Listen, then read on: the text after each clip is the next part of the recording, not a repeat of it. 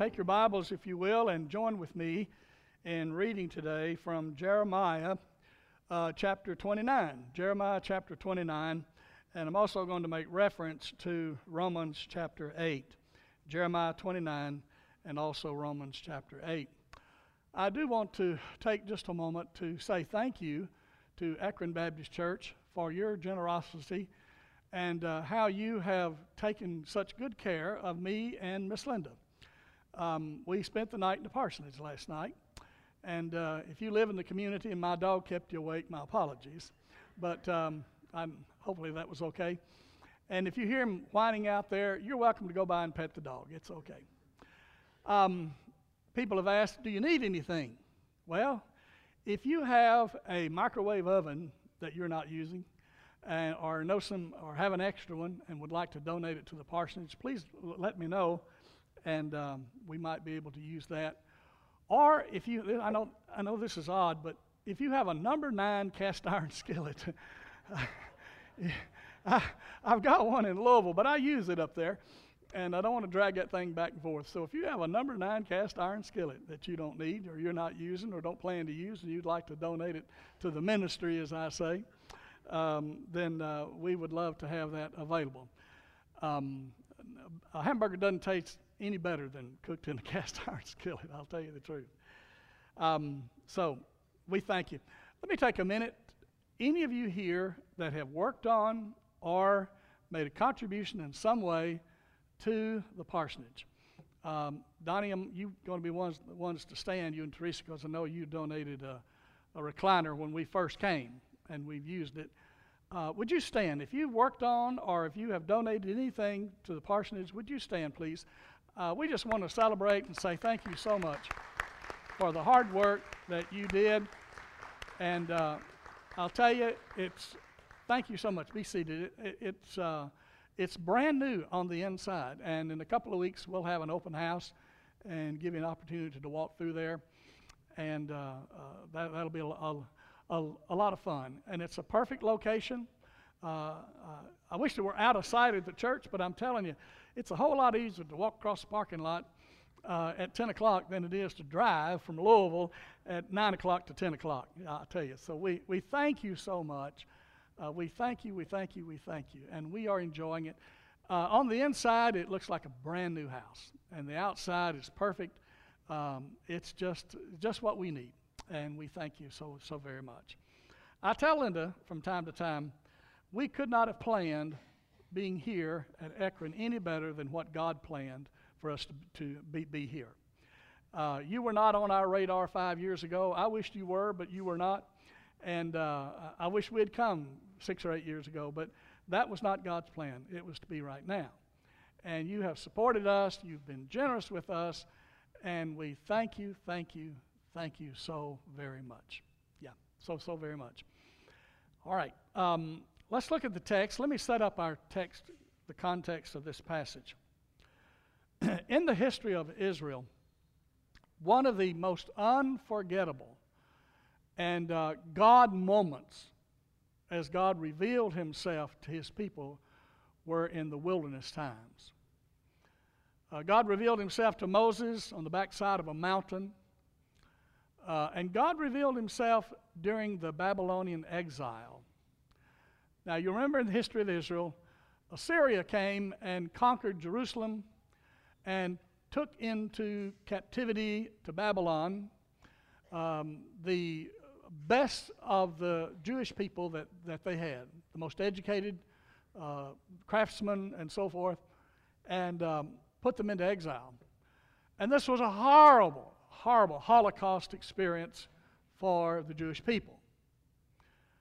In fact, it was so sad that one of the Psalms makes reference to the Jews being asked by the Assyrians to sing the songs of Zion. Um, there's an old, uh, some of you remember the movie out there. It's a horrible movie, but it's kind of funny Blazing Saddles, where they they have these African American guys sitting by the railroad track. They've been working on the railroad track, and they're making fun of them by saying, Sing us some of those songs y'all sing, those spirituals. Well, they didn't want to hear the song, they're just making fun of them.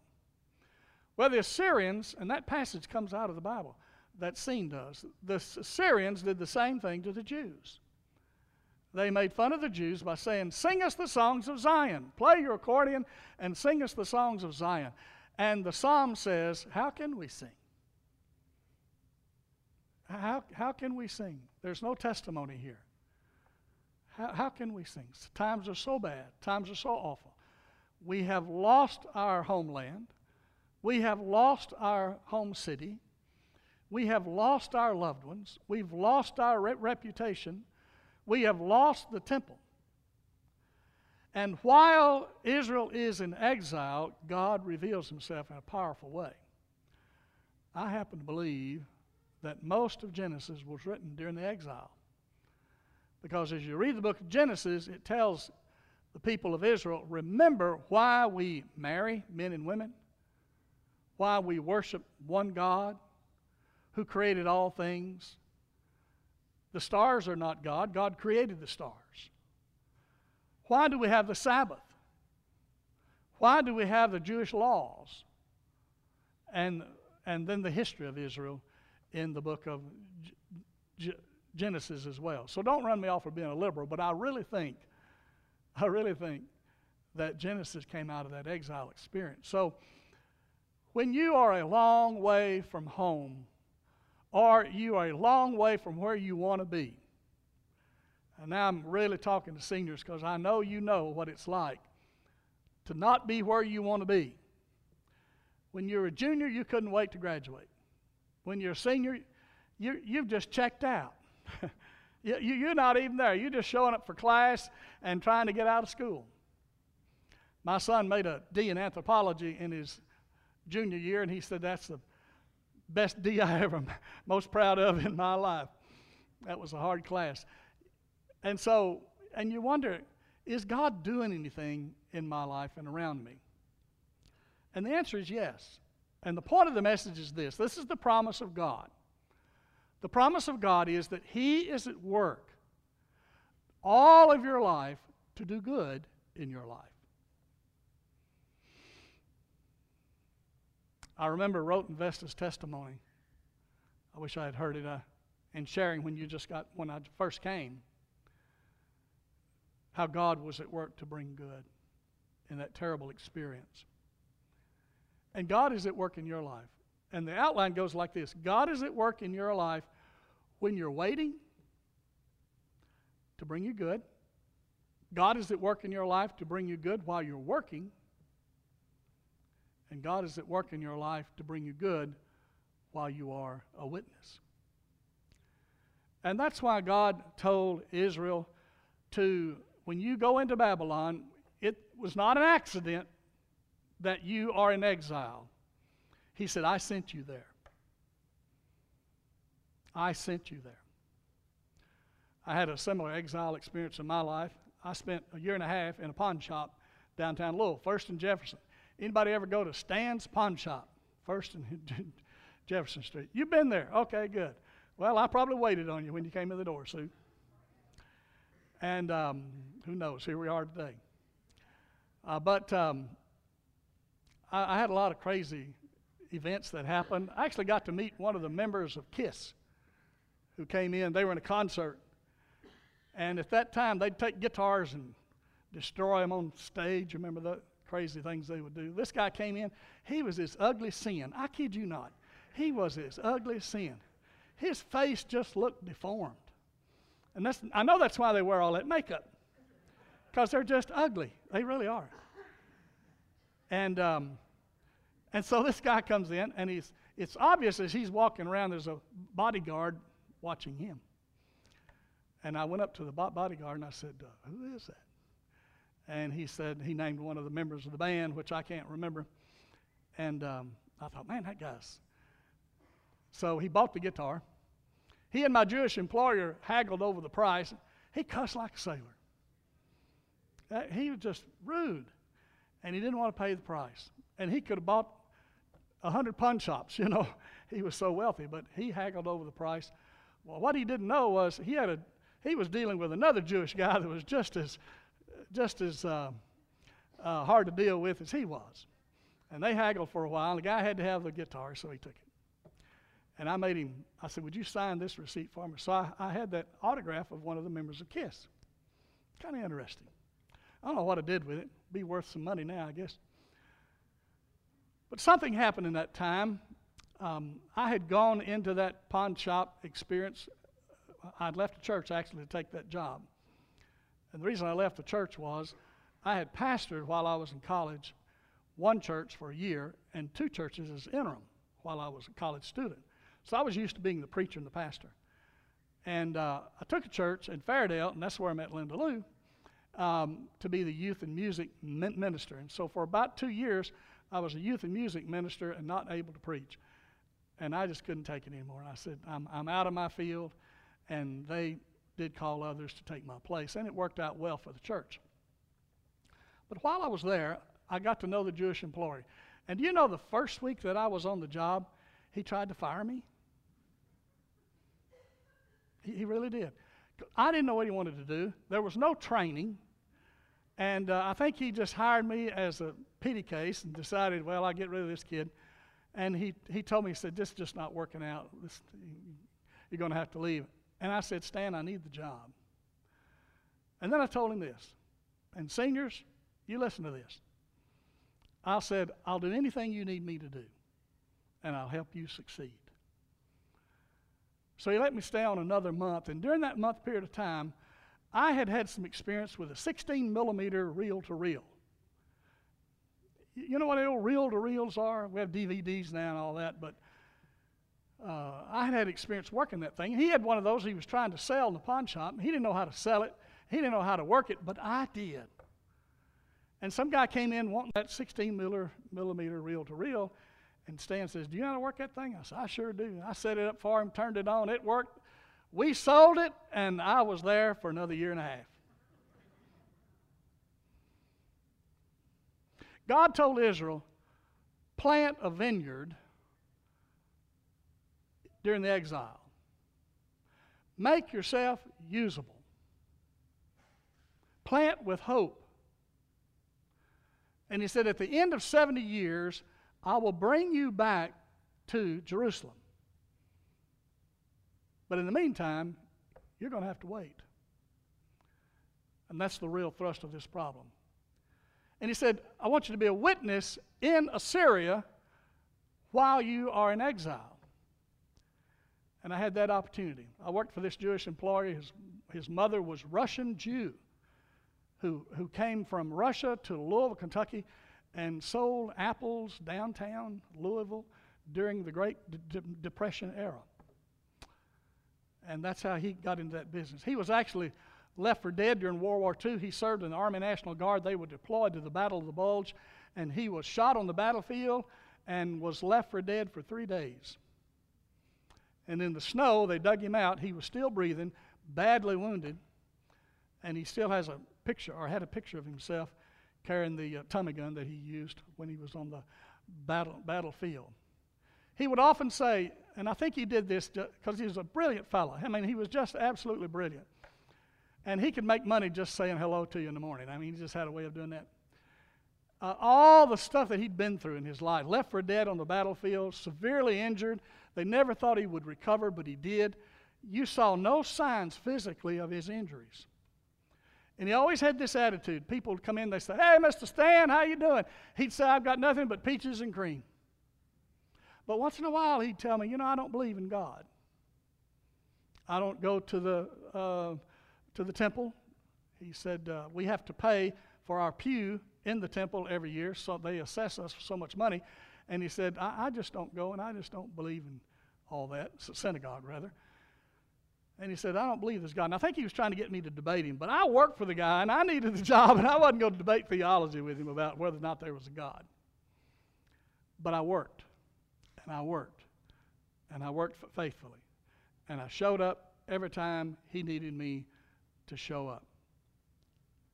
When it came time to graduate from school, he had a bunch of suitcases lined up in his pawn shop on the top. He'd go up to Chicago and he'd buy a bunch of stuff to just make the place look full of goods. He didn't care if he sold any of it or not. It was just, you know, for looks, because that's not how he made his money. He made his money on 15% interest per month for anything $10 or less pond or anything $20 or less, it'd go down to $10 and 5, 5%. That's pretty good interest. But he had all those suitcases up there. He said, um, pick out any one you want because I know you're traveling back to Louisiana. And I did. And the one I picked out was exact replica of the vision that God gave to me when He called me to preach. I'll never forget it to this day. When God called me to preach in that little church in Winnfield, Louisiana, during the revival, I was working at a plywood mill, and that's when I surrendered to the Lord and said, God, whatever you want me to do, just tell me and I'll do it. I didn't know what God wanted me to do. I had spiritual unrest. I, I was just, nothing seemed to satisfy me. And I wasn't behaving badly. You know, I was trying to do good and going to church and working hard. And, and um, uh, my mom was still living at that time, but I was had such spiritual unrest. I said, God, if you'll just tell me what you want me to do, I'll do it. And I waited. And uh, went to church that evening during the revival. And while I was sitting there, the Lord said, I want you to preach. And I told the other young people I was sitting with, that's what God's calling me to do. And I went forward. Five young people went forward during that revival to state God was calling them to preach. I think I was the only one that God called to preach because I was the only one that went with it. But that suitcase I picked out was an exact replica of the vision that God gave to me when God called me and I had to wait. I didn't have a college degree, didn't have a seminary education, had opportunity here and there to preach here and there, but that's about it. And that teal colored hard, you know the hard case suitcases? Not the limber bag looking things like we have now, but these, it was a hard teal colored suitcase. And uh, that's the one I picked out. I remember where I was when I saw that suitcase, even though I hadn't had it yet. I was crossing the railroad track in the little town where God had called me to preach. And I was dreaming about the future, and all I could see was this teal colored suitcase. And that's the suitcase that Stan gave me when I graduated from school and went to take my first church in Louisiana. I drug that suitcase all over the world. I drug it to Kenya because you can put a bag of cookies in that suitcase, close the lid, and they'll stay fresh and they won't crush up like, a, like these bags you have these days. And when you're in the bush country in Kenya and you're holding a revival and there's only one guy that can speak English and everybody else is speaking Kenyan and, um, and you're eating uji and ugali, I tell you what, after sunset and they've all gone to bed outside, they sleep out there in open. Um, uh, after you've gone to bed, a fresh cookie tastes real good. But I filled that suitcase up with cookies. I took that thing to Kenya, uh, to Tanzania, on a mission trip to uh, Tanzania as as well. But I had to wait. And in God's timing, He fulfilled His dream for me. I remember well as a student I, in high school, I was wanting to fly airplanes, and God called me to preach, and I had to put all that on that dream on hold, and went to college, seminary, came back to Louisiana, and when I came back to Louisiana, uh, take that church after I got that suitcase, a guy in that church, as soon as I got there, Leesville, Louisiana, said, "I hear you like to fly and you like airplanes." I said, "Yes, sir." He said, "I'll teach you how to fly. I'm an instructor." And in Fort Polk, Louisiana, is where I learned to fly a Cessna 150. Finally got my pilot's license. When I came back to Louisville and started at Parkland Baptist Church, I was recruited to be in the Air National Guard as a chaplain. And When I got out there, I met the wing commander, and I got in the. They put me up in a uh, F4 jet. And I got to sit in the front seat. And while I was sitting in the front seat, I had my hand on the joystick, you know, and God said, See there, I put it together for you. I put my dream and your dream together. Delight yourself in the Lord, the psalmist says, and He'll give you the desires of your heart. You're looking at a guy that that psalm is all about. I tried to move back to Louisiana several times, and I was anxious, and God just saying, wait, wait, don't go yet. And finally, one day, He told me, He said, just wait, you'll see. Just wait, you'll see. And I was able to end my career after 29 years in the Air National Guard as a colonel. And now the government pays me $2,000 a month not to show up for drill weekend. Isn't that great? It's great. It comes every month whether I want it to or not, or whether I need it or not, because I waited. All those three points are here in this passage of Scripture, except the one about witness. When Linda and I got married, we went to Fairdale Baptist Church to get married. My Jewish pawn shop employer and his wife, Stan and um, Mary Lee, came to our wedding. He saw the gospel in that marriage ceremony. Husbands, love your wives as Christ loved the church and gave himself up for her. That's the first time he ever sat under the gospel of Jesus Christ. Seniors, learn to wait. Be busy working for the kingdom of God. Use your morals, your ethics. You, you don't have to be a, you know, Bible thumper type person. In fact, don't be that kind of person. People run away from you. But show up for work on time. Be early. I had a wing commander one time said, he said, if you can't be on time, be early. If you can't be on time, be early. I thought that's pretty good. So I'd try my best to be early everywhere I went. Be a person of integrity.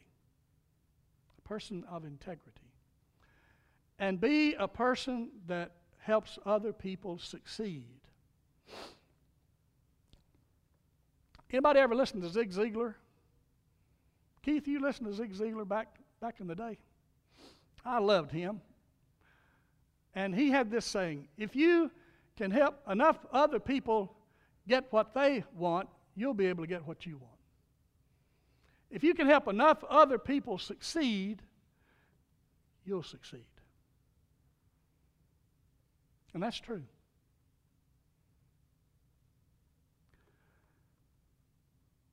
The Lord said, For thus says the Lord, when 70 years have been completed for Babylon. Now, 70 years is a generation. You're going to be in exile, and you're, some of y'all not coming back home. But your children will, and your grandchildren will. Seniors, think about not just your career, but the ones who will follow you. What legacy will you leave for them? Will the world that follows you be better off than the world you are in right now? When 70 years have been completed for Babylon, I will visit you and fulfill my good word to you to bring you back to this place. See that promise?